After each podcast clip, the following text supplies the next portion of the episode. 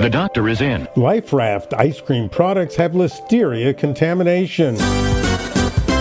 The FDA and Life Raft Treats are recalling Life Raft Treats Not Fried Chicken Ice Cream Bucket. Now that's ice cream, not fried chicken.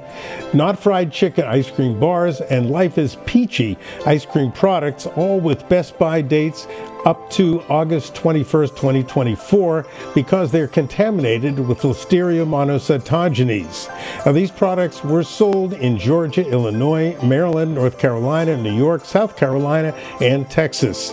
Don't consume these ice cream treats. Return them to the place of purchase for a full refund. If you need more information, you can contact Life Raft Treats at 1 843 695 9806 or via email at recall at liferafttreats.com. Dr. Howard Smith, Recall Report. From Boston, the medical capital of the world.